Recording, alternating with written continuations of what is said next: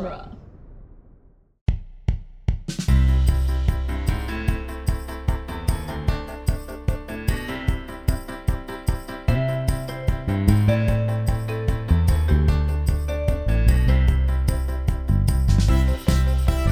Hello, everyone, and welcome to the Protagonist Podcast, where each week we look at a great character in a great story. I'm Joe Dorowski, and joining me this week is producer Andrew. Welcome, Andrew. Hello. And we are talking about Freder and Maria from Metropolis, the classic silent sci-fi film from Germany from the year 1927. Andrew, do you remember when you first came to Metropolis? This is the first time I've watched it. I have seen some images of it. I remember. Did you have a poster of it in your room? I did not. That does feel like you in high school. Oh yeah, the putting on the film geek airs. Mm-hmm. That was definitely part of my personality. So but no, I don't think I did.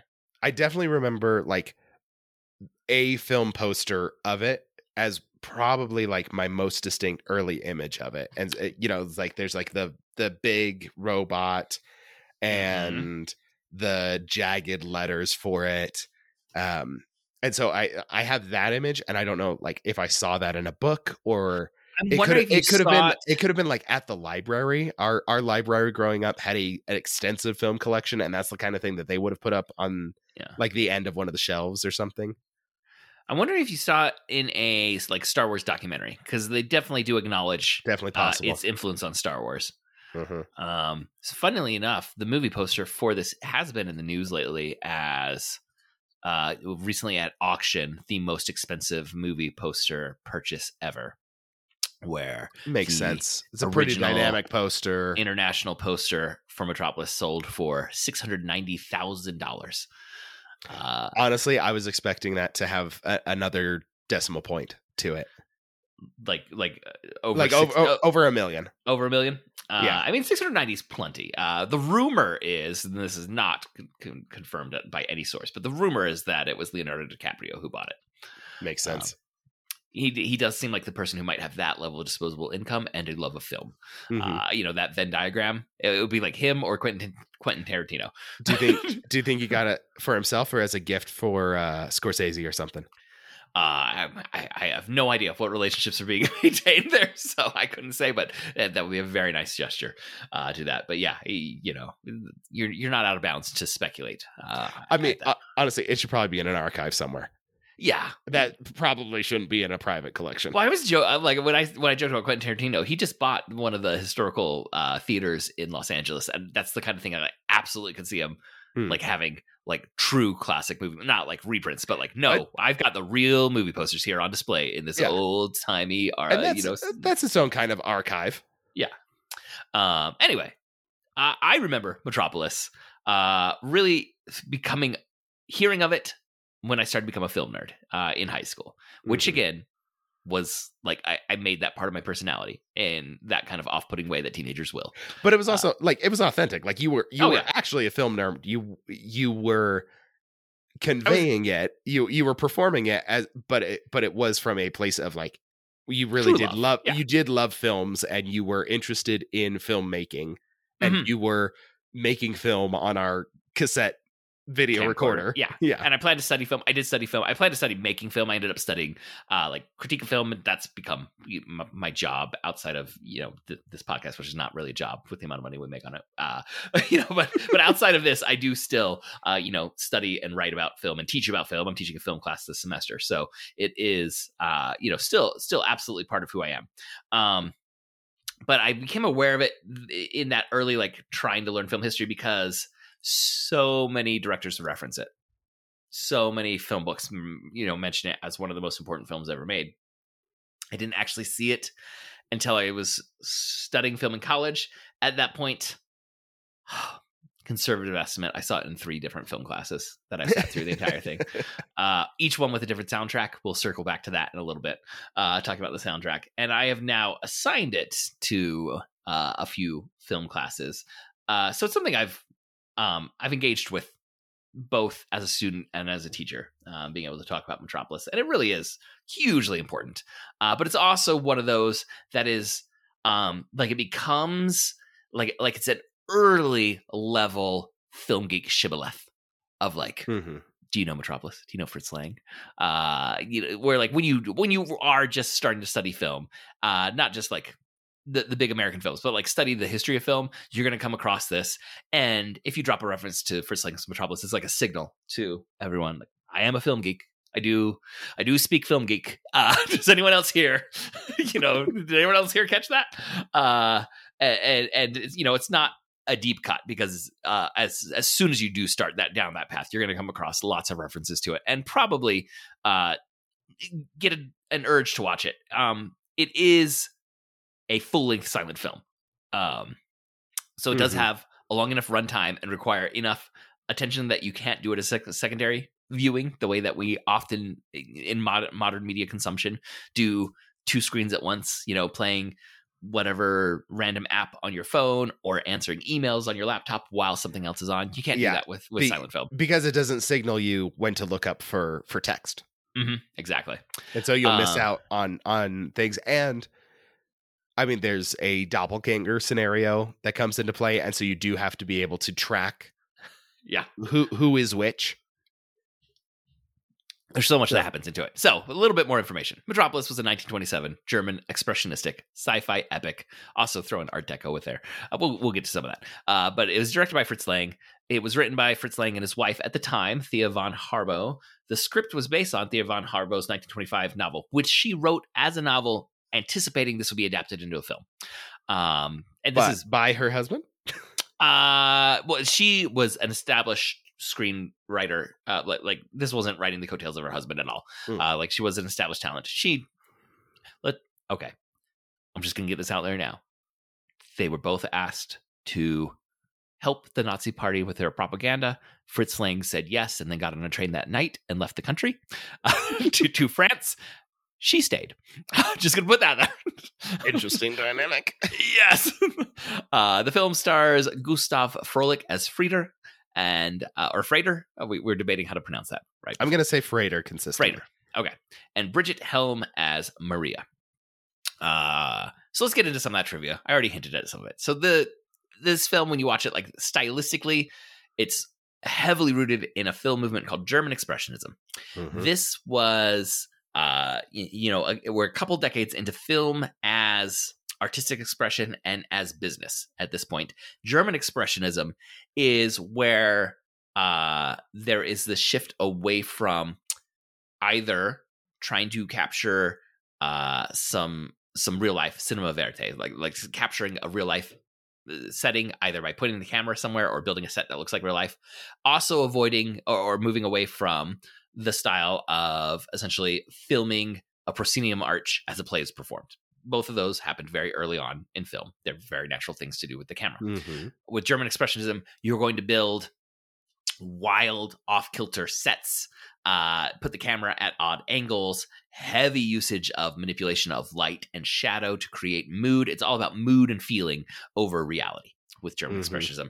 Modern filmmakers who are heavily influenced by German Expressionism, the go-to would be Tim Burton when he's at his most Tim Burton. You know, that like, man has watched like, The Cabinet of Dr. Caligari, another classic German Expressionist film.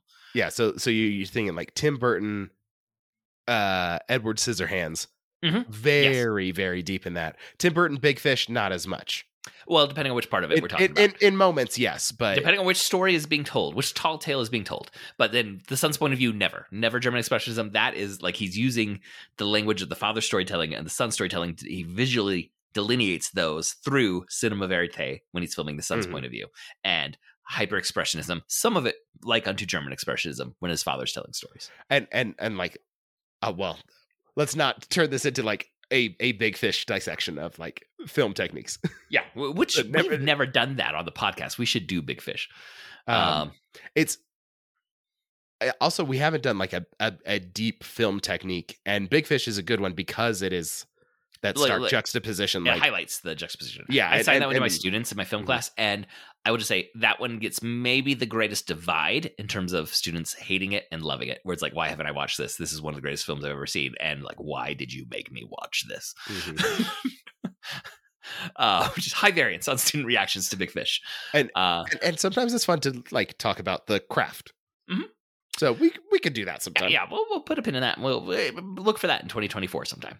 The film is also particularly the world of Metropolis. The above ground city is Art Deco, a style that flourished in the 1910s and 20s.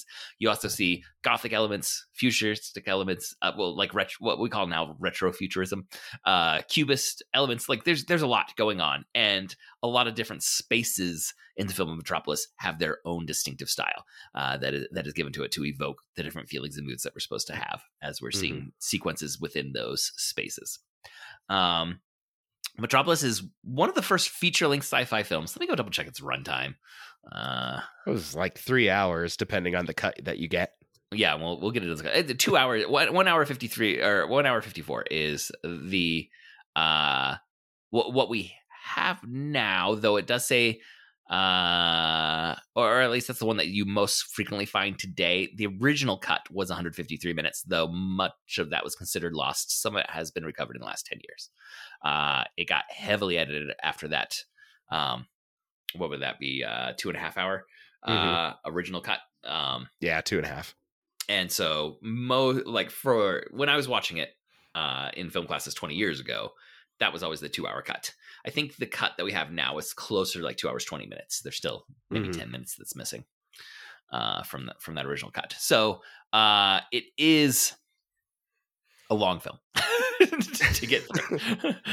And particularly if you're not in the right mindset for silent film and some of the conventions of silent film, the very broad pantomime style acting, the heavy makeup that flattens a lot of the features of the face, actually, some of the framing of the shots, like it can just be off-putting enough that it's a turnoff. And then when you're sitting through what is a stylistic turnoff for 2 hours, this is one that is another high variance reaction from my students as to what their opinions of Metropolis are. But it is considered one of the most influential films ever made. And we'll talk a little bit about films that we can see seeds of Metropolis taking bloom in films that were made 40, 50, 60, now 100 years later. Just about. So, the film's acting is a very broad pantomime style coming from the stage tradition. It was normalized in the silent cinema, so it's not out of place for when it was made. And Gustav Fröhlich, who plays Freder, he had not acted in film before, and he came from a vaudeville tradition. And let's see, we mentioned the film's original cut was 153 minutes. After the premiere, about a quarter was cut, and an original uncut version of the film has been like a holy grail for film preservationists for decades. It doesn't exist. Over those years, I believe it doesn't exist anymore. Various sequences have been found and restored and plugged in, and production stills sometimes get inserted into we know there was a sequence that was here, and we have some production stills of what the sets look like and what the actors look like when they were performing it. But now there is about a 90 to 95% complete version of the film that is there, though some of the sequences, like the film quality is just poor. Like we don't have the original negatives. Right. This is, it's not 80 an equivalent 90-year-old, degrading film that now we've got it. Like we're going to be able to preserve it at that level, but we can't go back because there've been many, many, many cuts and edits. So it's not just that a quarter of the film was cut, as it was sent over to different countries, different things were cut because some of it was considered very racy. Some of it is certainly in different orders. Yeah. There's a lot of versions out there. There are cuts that exist that have a title card that say the film is set in the year 2000. Some that say the year set in 2026. When Paramount released it in the US, they changed that to the year 3000. But if you get some of the most recent cuts, they are attempting to restore the original as much as possible. And they don't think there was actually any reference to what year this was in the original. That all that was actually added after the quarter was removed. So like this is all over the place. What happens? The shoot for this film was long and arduous and difficult. It was 17 months. Whoa. Of shooting. There's a German special effects artist named Eugene Schuftan who invented techniques. This is one of those where it's like, I want this. We can't do that. Figure out how. And he does. Mm-hmm. Kind of people. And he made use of basically every special effect trick that existed and then invented more. There is one trick that was ended up being called the Schuftan process that would use mirrors to make it look like actors are inside of a miniature set. So the mirrors are within the miniature and getting the right sequence of bouncing things to get the actors inside of a miniature. Oh. Yeah. Oh, okay. Yeah. And well, I also saw one reference to also having a very large mirror that the actors would act and try to get the right angle so that something could be, a miniature could be reflected behind them. I saw it described as both ways. So I don't know for sure. I've never used the Schuftan effect. That is an interesting dynamic that, yeah, it would, I guess, theoretically allow you to suggest that an actor is in a space that you didn't actually build the full size set. You could build a miniature and then have the actor act within it as long as they don't have to move around too much dimensionally. Oh, that's interesting. I'm wondering if that was like, I didn't see. I mean, I didn't go super hard into this. Like, this is more just, I was surface level on my trivia. But I immediately wondered if the Moloch sequence involved that. Maybe. Yeah. There's a flooding scene in this. For that, Fritz Lang hired 500 children from the poorest districts of Berlin and provided them with hot food and toys and time for play. But they also had to spend 14 days in cold pools while they were filming the actual flood sequence that they did not enjoy as much. Feels a little weird in context of the film. Yeah. Let's see. A film score to be played with a full orchestra was written to accompany the film, but boy, can you find a lot of other scores to go with the film today. A recording of that original film score was not made until the year 2001, and people were watching this in film schools and in all the way before that. Yeah, like since the film came out, people were watching versions of it. From releases in the 1970s to the present, some of the other scores that exist. There's a BBC classical score, like in the vein of classical music. There is an Australian experimental like techno pop score. There is a straight up pop score with Pat Benatar singing on it. Why didn't I watch that one? I love Pat Benatar. Oh, I watched that one in film class, definitely at least once. There is a straight up like techno score that was done, and many others. Wikipedia lists over 20 scores that have been written to accompany this film. Let's see. I think I already told you a little bit about that. Fritz Lang was famous as a German director. Before Metropolis, he had made or another film that he's going to make is M, which is his first sound film. That one is also considered a masterpiece and taught in film schools all the time. So, you know, he's got multiple films that are like considered iconic. With the rise of the Nazi Party, Goebbels reportedly had a meeting with him to head up the Nazi film division. He agreed and then got on a train to Paris that very night. And then from France, he moved to the U.S. and he continued a long career of filmmaking in Hollywood. This is one reason why Hollywood dominates the film scene. The world is because the thriving film industries in Europe had their infrastructure destroyed and their talent drained to Hollywood because they couldn't make films in Europe. And so they all ended up working in Hollywood and stayed in Hollywood because you could still make films in Hollywood after the war. And he did return to Germany in the late 1950s and make like one or two final films in Germany. Let's see. The script for Metropolis was based on that novel by Thea von Harbou. She was Fritz Lang's wife, but the couple's open marriage and frequent affairs, it seemed like on both their accounts, led to their divorce in 1933. One can imagine that it would.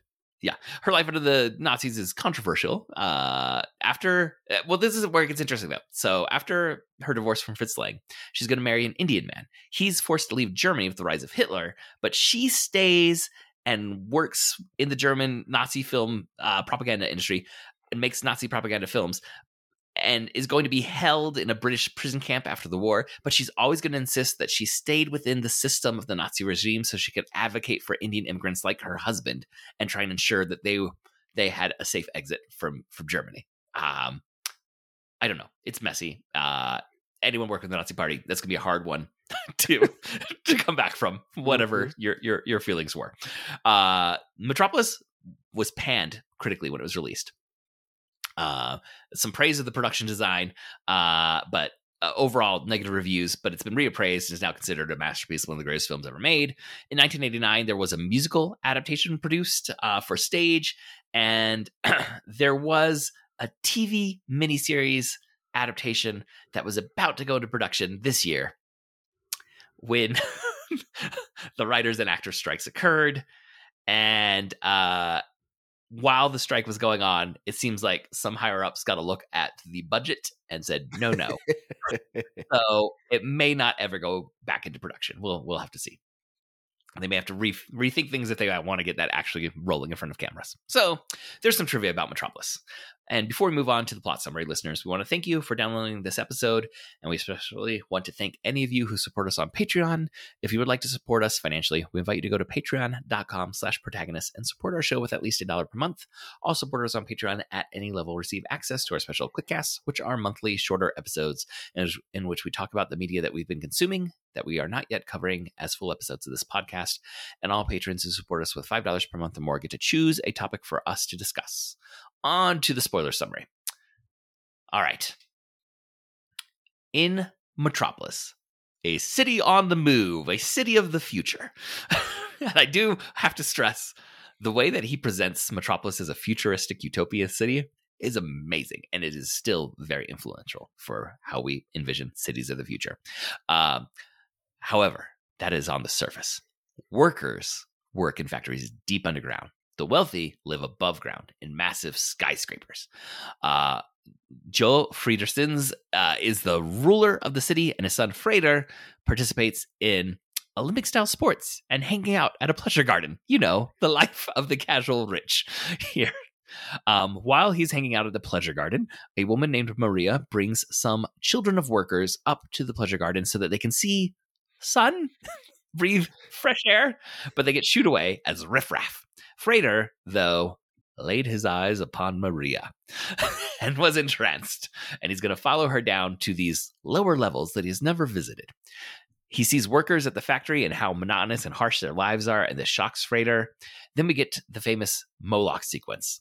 And this is a sequence in which he watches workers who are doing this machine-like movement, heavily choreographed, and but one of them just collapses from the strain, and it causes the machine to explode.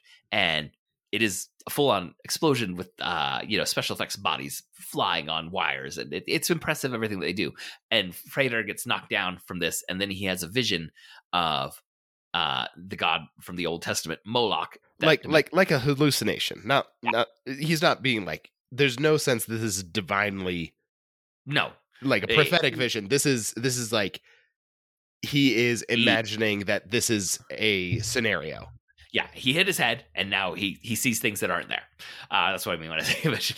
But he sees a god, a giant statue with a mouth, and humans being slaves being marched up into the mouth of the god to be sacrificed as a human sacrifice to this god.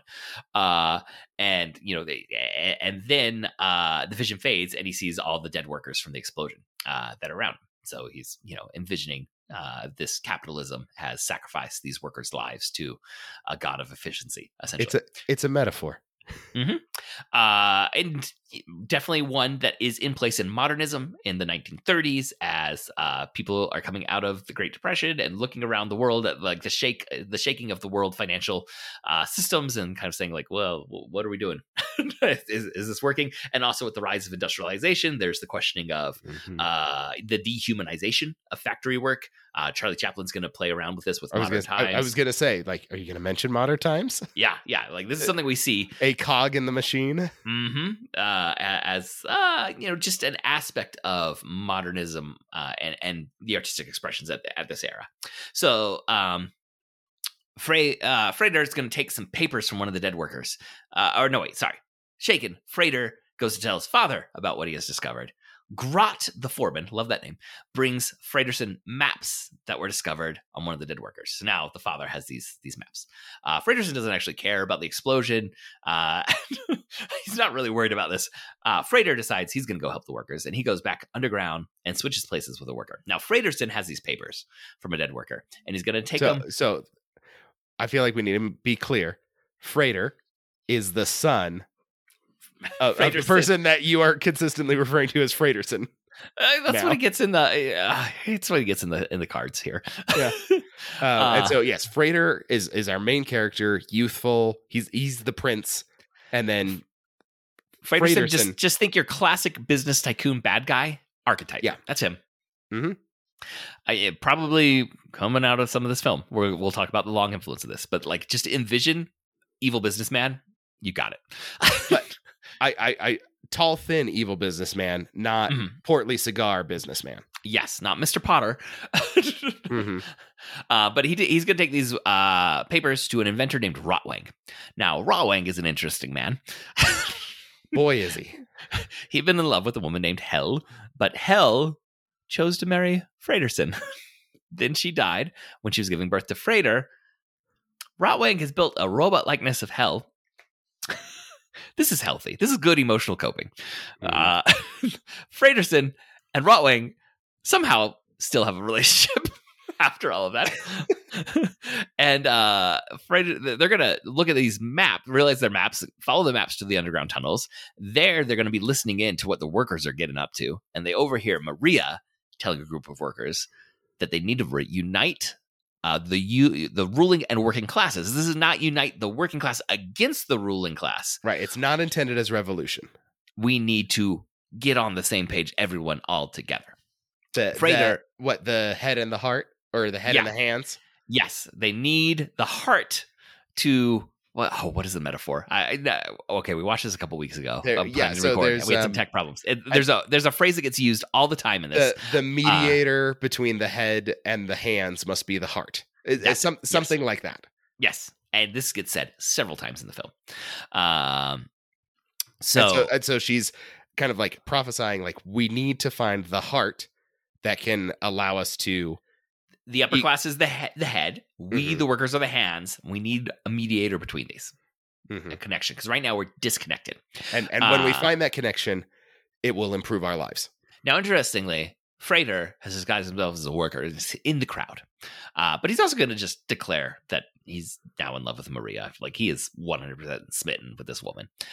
Frederson tells Rotwang to go make that robot look like Maria instead of Hel. Which right now the robot doesn't have skin. It is robot looking. Yeah, and he's got a system in place where he's going to make it look like a human. He planned to make it look like the dead love of his life, but instead they're going to make it look like this to them revolutionary named Maria. Frederson wants to use the robot Maria to discredit her standing with the workers. Rotwang wants to destroy Metropolis and Frederson, so they have some opposing goals here, but they both seem the robot Maria as a way to achieve their goals. So Rotwang kidnaps Maria, matches the robot to her appearance. Robot Maria is sent to Frederson. Freder sees robot Maria and his father hugging, and basically his mind snaps. He can't process this. Robot Maria, he's out for days. Yeah, is going to go a little crazy. And just like... And real Maria is trapped in Rotwang's house. Yes. Robot Maria is just having the wildest, most night of debauchery like that you can imagine here. And she is like triggering the upper class to get into fights with each other. And hedonism is reigning. Robot Maria is just inspiring people to lose all logic and reason and scruples and embrace emotion and pursuing their base desires. Yeah, base desires. Yeah. And that's not what Frederson wanted, but that's what Rotwang is trying to destroy the city. So Freder is going to recover from his collapse. his inability to process his father and his this woman that he loves that he hasn't had a conversation with yet. I think. Do they have a one-on-one? No, they didn't have a one-on-one by this. They had a one-on-one in the basement, right? Yeah, okay. Underground before Rotwang kidnapped her. Right. Yes. But he's going to recover and go wander underground. He's going to see Robot Maria telling the workers to go destroy the machines. Freder can't believe that this is Maria, but the workers are going to march and destroy the machines. Now, they hadn't thought this through. This is going to cause a flood in the lower levels, which is where they live and where their children are. Where their children are, where their families are. So real Maria is going to escape from Rotwang, find Freder, and they're going to go try and rescue the workers' children who, Titanic style, are being flooded and trapped, simultaneously. So Grot, that foreman, he's going to go chew out the workers and tell them that they flooded their own homes. Believing their children have died, the workers are going to grab Robot Maria and burn her at the stake. Freder is going to see this and believe he's been separated from Maria at this point. He's believed that that's the real Maria. But then the robot form is revealed as the fire burns. Now, Rotwang has his own less than ideal mental health episode. He's kind of lost it at this point. Like, whatever he was, his relationship with reality was tenuous. Yes, but he was self-preserving. Yeah. And now he is not. He's going to believe that real Maria is Hel, the love of his life, who died giving birth to Freder, and is going to chase her to the roof of a cathedral. Freder is going to fight Rotwang to save Maria. Rotwang is going to fall to his death. Freder is going to bring his father, the brains of Metropolis, to meet Grot, the hands of Metropolis. Freder must be the mediator, the heart between them. And he links hands with them, finally fulfilling his role as the heart. The end. Yeah. There's a lot going on in this. Yes. And there's a lot that, like, was not specifically brought up. Like, we're going to discuss some sequences that you didn't touch on specifically. Mm-hmm. Like, there's a lot here. And if you're going to talk about Metropolis, you should probably watch Metropolis and not just listen to a summary of Metropolis. Because so much of this is the design. The design is so great. I love the visuals in Metropolis. Yes, the visual aspects of Metropolis, like, is so much more important, I would say, than the story element of Metropolis. I mean, that the heart being the mediator between the hands and the head, that gets said on a title card, mm-hmm. what, 4 or 5 times in the film? A lot. And it was like a prescript on mm-hmm. the version that I watched. So it had it up front. It was said many times. And so it was like, okay, it's not subtext. Yes. Like, this is the text that you absolutely are dealing with. That is the works story. As a metaphor. It's a good metaphor, but it is basically the entire story is just there mm-hmm. in that metaphor.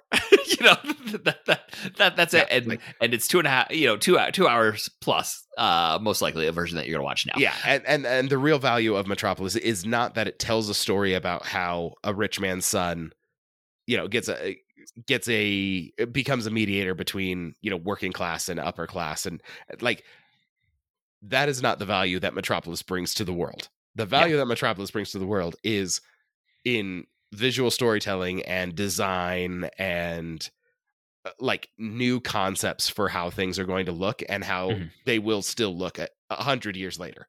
All right. So let's talk a little bit about influences of Metropolis. And we can just play a game where like each of us just names one. So right off the bat, the city of Metropolis in Superman is generally identified as being named after mm-hmm. this film as a city of tomorrow, a city of the future, this utopian vision, which again, this film's not like saying that Metropolis was all utopia, but that those visions of the technology, like it's got biplanes flying around and elevated trains driving between these Art Deco skyscrapers. It just looks like you're again, that retro futurism. Is just so on display, and it's all coming from this. And that is a look that is very much borrowed for Superman's hometown, the name Metropolis. But then even if you like watch the 1990s animated Superman mm-hmm. show, the look of those buildings, it's like, they watched Metropolis by Fritz Lang to design those buildings that Superman's flying around. Hyper tall Art Deco layers mm-hmm. that look just like the Metropolis in this. Yeah. Andrew, what's something that you know or think may have been influenced by this film? In 1938 Snow White from Walt Disney has particularly a significant sequence of German Expressionism in a forest where trees are transforming into monsters, and that's kind of like the Moloch vision, and there's the angles and the jagged lines and all of that sort of stuff. Yeah. Oh, I wasn't going to pull that one, so that's a good one. Well, it's like self-described as German Expressionism in that sequence in particular. This one is like explicitly identified. C-3PO from Star Wars is modeled off of the robot in Metropolis. So like when you see it, it's not like a one-to-one, but you can absolutely see that this was the inspiration for how C-3PO looks. I'll stick with Star Wars, and I will say the Star Wars series Andor, when they are in a work prison, they have these massive lines of shift workers changing shifts, and there's a sequence right at the beginning of Metropolis. I said, oh, that's absolute. Now, like undeniable right there, I feel like. While we're talking about Star Wars, I just want to, I cannot say explicitly that this is where this comes from, but this is a 1927 text that has all of these economic themes and does have the upper class living at the top in all these skyscrapers, and you have to descend into literally the bowels, into the earth itself, to get to where the lower classes are. And that's like Coruscant and Star Wars is that. But I know there's other sci-fi films with futuristic cities. Like, I know this is not exclusive to Metropolis. I just don't know what sci-fi short stories or literature may have been playing with that before Metropolis, but we definitely have it visually displayed here. And I can't imagine there's a film that's going to do that metaphor quite before Metropolis, at least in terms of creating that visual cues that we now see in things like Blade Runner. I know also is a film that does this, and the Coruscant sequences on Star Wars. I think of that, as like just it's a simple metaphor, but it's so perfect and on the nose and visually appealing to do that. Like, oh, the upper crust way up there and us down here below. This doesn't feel. I mean, it's not even too many years distant, but The Third Man has a sequence where there's like a chase in underground sewers with flashlights and everything. And I think Rotwang chases Maria through some catacombs with a flashlight. Catacomb/sewer kind of situation. And it's very dynamic and everything. I think there might be something going on in The Third Man. Yeah, and again, like, we're not saying this is the first thing to have a chase sequence down there. Like, and even what I was talking about with some of the economics and those metaphors, I'm sure you can find some Dickens that's going to play with like the lower level and things. Right, you have like in the Time Machine, you have the Morlocks and the. Yeah. No one ever knows what the surface dwellers are called. I can't remember, but the Morlocks. It's because of the X-Men that we know the Morlocks. But they're underground and they're it's all of that stuff. So, but again, this is locking in a lot of the visual aesthetic of how this is going to be portrayed in film, even if there were other stories that were doing some of these things before. You mentioned the Titanic. Probably James Cameron has seen Metropolis, and therefore like flooding stairways. That one does have historical precedent that he was capturing. Yes, but like the way it looks. A visual of flooding and trying to ascend stairways and escaping a flooding environment. Yeah, there's a certain look to it that I think there could be some inspiration from here.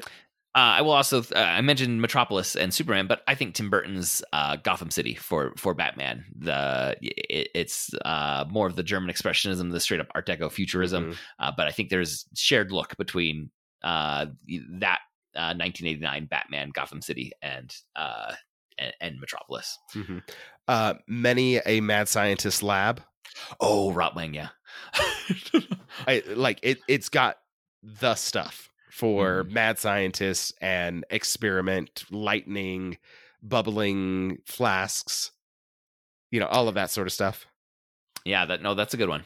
I mean, this is just to say, even if you've never seen Metropolis, if you choose to go watch Metropolis, which there are versions on YouTube, it's old enough, it's public domain, you can go find versions on YouTube. You're going to have elements that were like, I know what has come from this, what has been built on this foundation. A lot of cathedral and church settings, you know, have a vibe associated with that. But I mean, that's also a real world environment.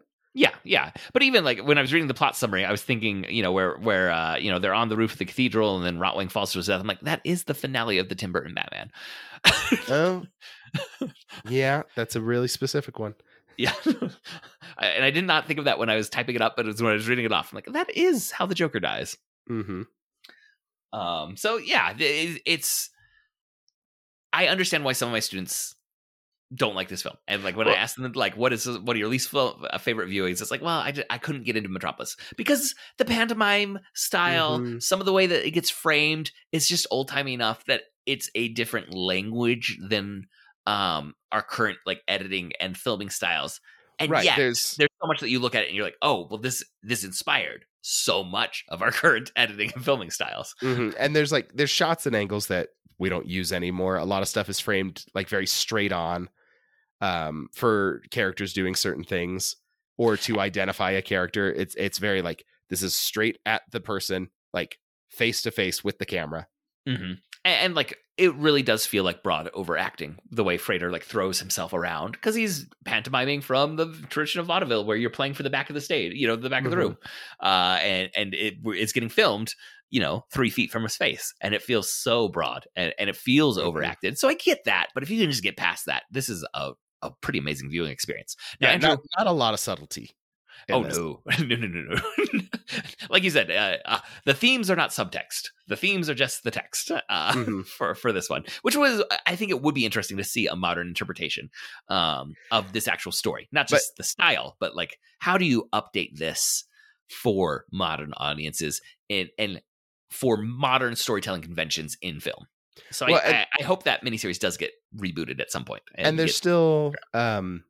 And there's still techniques in this that are relatively new. I mean, in 1927, there's not a tremendous history of filmmaking technique that's been developed. And so there's a lot of things that they're doing that are, you know, they just become the language of film. And so when Robot Maria is working the upper class into a frenzy, they have cuts from what is she doing to how is the crowd reacting back and forth. And the crowd's behavior is amplifying each time. And so you say, okay, this is escalating. I can like this visual language is telling me that this is escalation.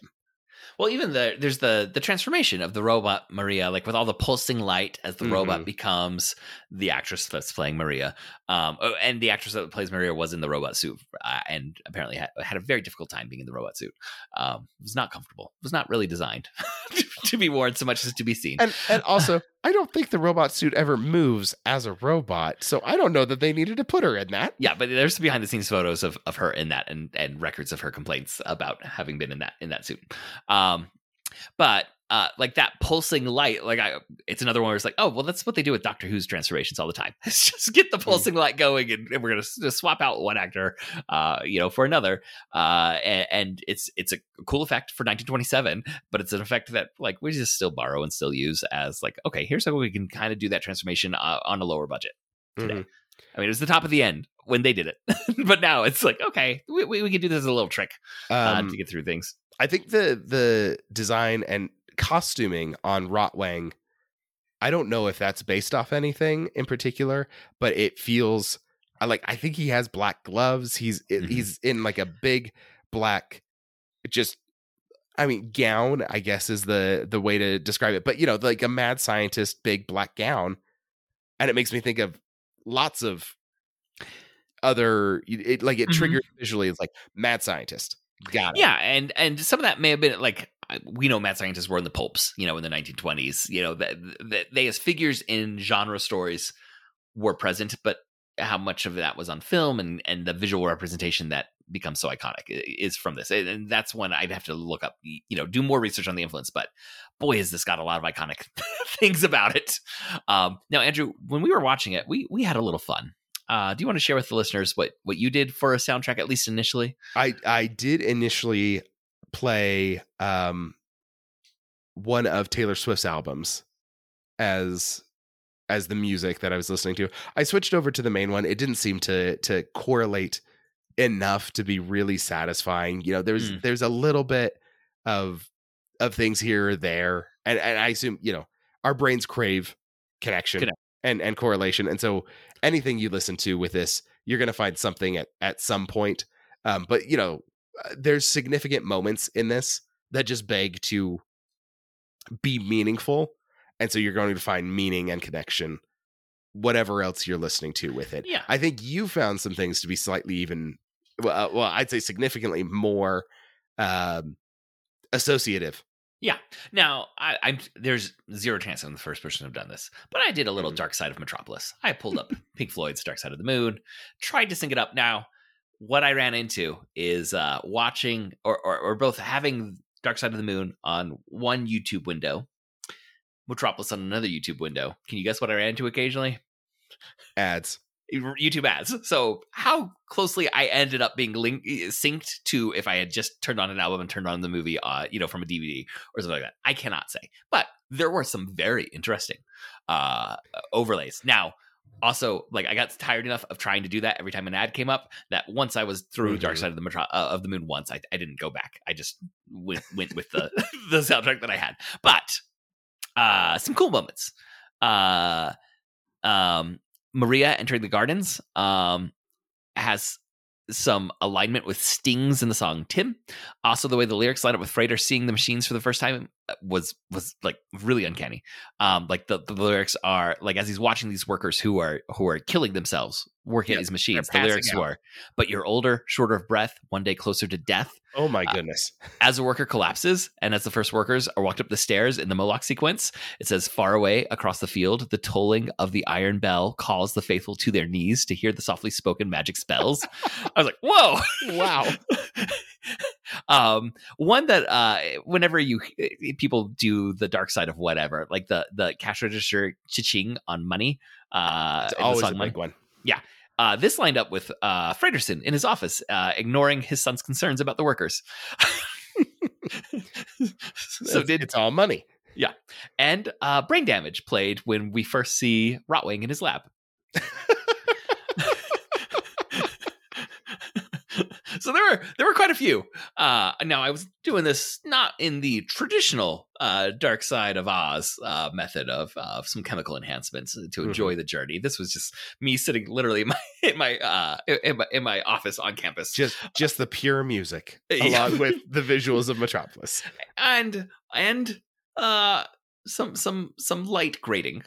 Happening, so I may have missed some connections because minor distraction because I had to not like actual grading of papers, but like entering scores kind of grading, like entering that on that window, keeping an eye on this window. I'd seen Metropolis enough that I knew the plot, so I wasn't really watching for plot for this, but you know, because there are literally dozens of scores for this, I felt like we could just have a little fun while we were watching it in this take. All right, Andrew, is there anything else you want to make sure we highlight about Metropolis?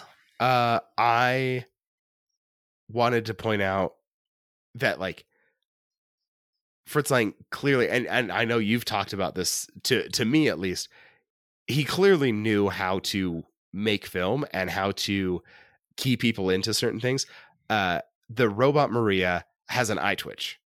Mm-hmm. And he draws attention to it often enough that during that doppelganger sequence where the townspeople are chasing any Maria that they can get their hands on, you as a viewer know, but you also understand why they in the film are not going to know the difference between the two.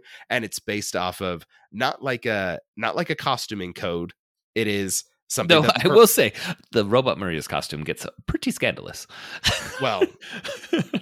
Yes, during some sequences. Yeah. But like in this sequence, we say, okay, you can tell because of something that the performer is going to do. And we have the advantage of having moving pictures. And so I can make it a twitching eye as a code for you, the viewer, to know, okay, they have captured and they are about to burn at the stake the robot, not the human.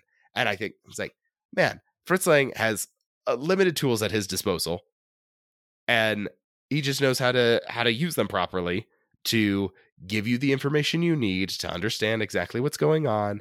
And he's not wasting time with it. He's not making it dumb. He's not saying, oh, this one has dark hair or this one is wearing a sash or something like that. It's like, no, it's a visual tick that you can see because you're watching a movie. Yeah. And it's like, that's really smart. This guy knows how to take advantage of what he has available to him to, you know, I assume that's not written into the book because nobody else is like, there's no reason that it would be written into a book. You don't need that kind of cue in the book. You can have a descriptor, you know, like identifying who is who. Freder doesn't need this. He never like identifies this as a way to tell or distinguish between the two. And so it's just like communicating to the viewer, and it's distinct enough for us. Now, you're saying it's not in the book. I don't. I'm just going to say, I was just double checking. His most famous film besides Metropolis is M, which is Fritz Lang's first sound film, which uses sound in a similar way to what you're identifying with the visuals, where it's like, oh, he understands how to use whatever tools are at his disposal. Right. In that case, it's a new tool. Yeah. So a lot of directors who transition from silent film to sound, like even Hitchcock's first sound film, like the use of sound is clunky. Sometimes the dialogue is just very exposition-y. Sometimes the sound mixing is, it's just difficult to follow. Like, I remember seeing, I think it was Hitchcock's first sound film. There's a scene where they're in a store, and every time the door opens, it's like you are standing in the middle of the city street, cars honking loudly, like all the sound is just flooding through this door. And then the door closes in there in a soundproof booth, and you just hear the people speaking. Like, so it's supposed to be like, hey, when you can hear sound, you would hear those sounds. Yeah, exactly. But it's overdone. It's distracting the way it's done. Now, M, which was also written by Thea von Harbou, Fritz Lang's wife at the time. So she wrote this, and this is now key to the plot, how this happened. So I don't know with what you're talking about. Did she have anything to do with adding in the high twitch, or was that just Fritz Lang saying this is weird? In the story of M, there's a serial killer who has killed children. It's so, you know, trigger warning for that. Played by Peter Lorre. This is going to typecast Peter Lorre as the creepy guy for the rest of his career. But he whistles the same tune every time he is interacting with kids. And there's a blind man who hears that tune and realizes that is a whistle being done by the serial killer that the police are looking for. And so it's this audible sound that becomes a haunting tune in the film is key to catching the murderer in this kind of suspense thriller called M. And so it's like this new tool now exists for me as a storyteller for Fritz Lang of sound and synchronized sound and ensuring that everyone is actually hearing the same thing, which even when they write a score to accompany the film, you don't actually know how the performance is going to go with live accompaniment. And immediately it becomes core and integral to the story that is being told. And I think you're correctly identifying that he just intuitively, or at least he and his wife intuitively understood that the audience is going to need something with this doppelganger Maria that's going to signify for us as viewers which one is which, even as it's understandable that every character is confused about this, and they chose this visual thing. And then when they're getting to their first sound film in 1931, I just looked it up, 1931, They still kind of intuitively master the immediate tool that exists for their storytelling in a way that other people who are brilliant filmmakers, iconic filmmakers, transitioning from silent to sound, it feels like there's way more hiccups and figuring things out than what happens with Fritz Lang moving on to M. And I think the only other thing that I would say as we move towards wrapping up is, we've talked about how like the real magic of this movie is in the visuals and it's not the story. I don't mean that to be like disparaging of the story or say that it's simplistic or anything like that. Like, it's a good story, and I would be very excited to see a modern remake, you know, in that TV series. There's enough characters that have enough dynamic interactions and enough internal motivations that this can like, it is interesting to watch the story unfold. Yeah. The resolution is like, you get it.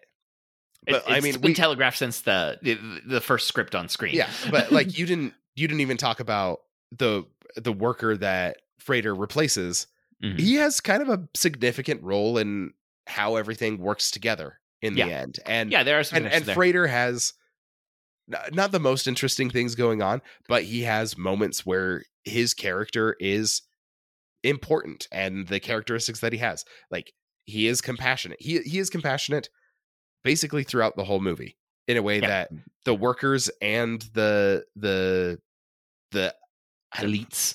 Yes, the elites, the surface dwellers, you know, like he has a compassion that neither parties, as they're called yeah, that neither of them have, and to some extent that Maria doesn't seem to have.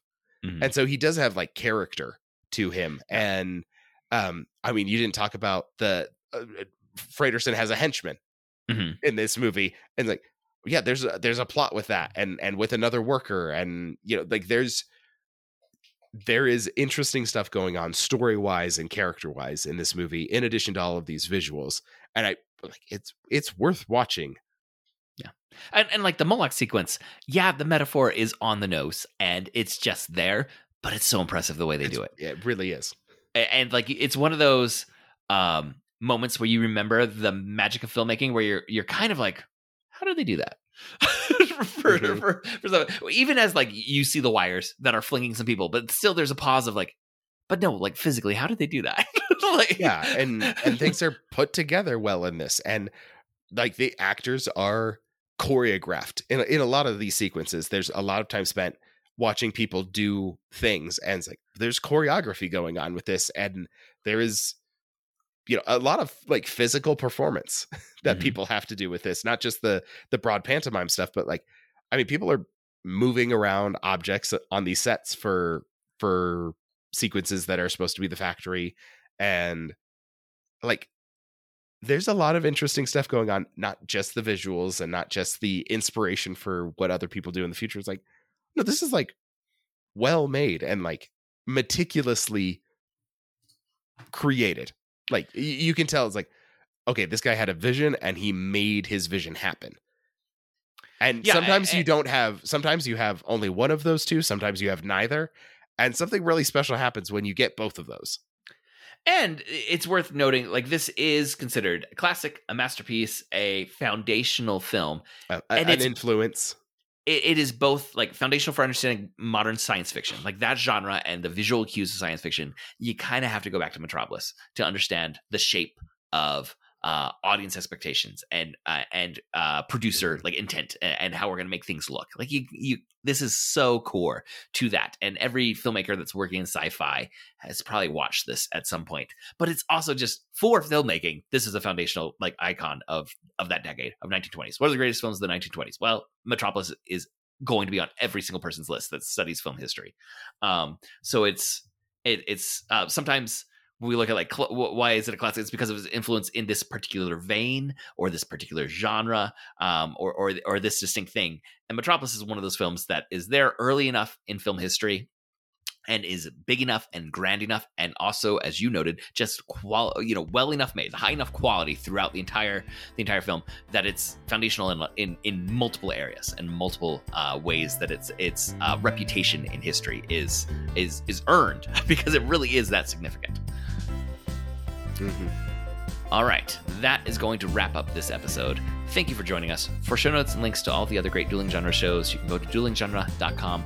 Also, please subscribe to the Protagonist Podcast in your podcast app of choice, and please leave us a review. That really helps us out. We'd like to thank Scott Tofty, who composed our theme music.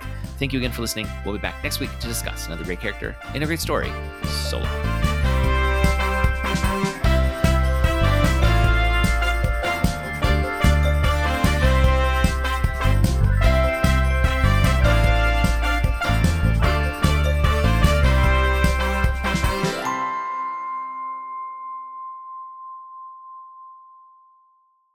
The heart being the mediator between the hands and the head gets said several times.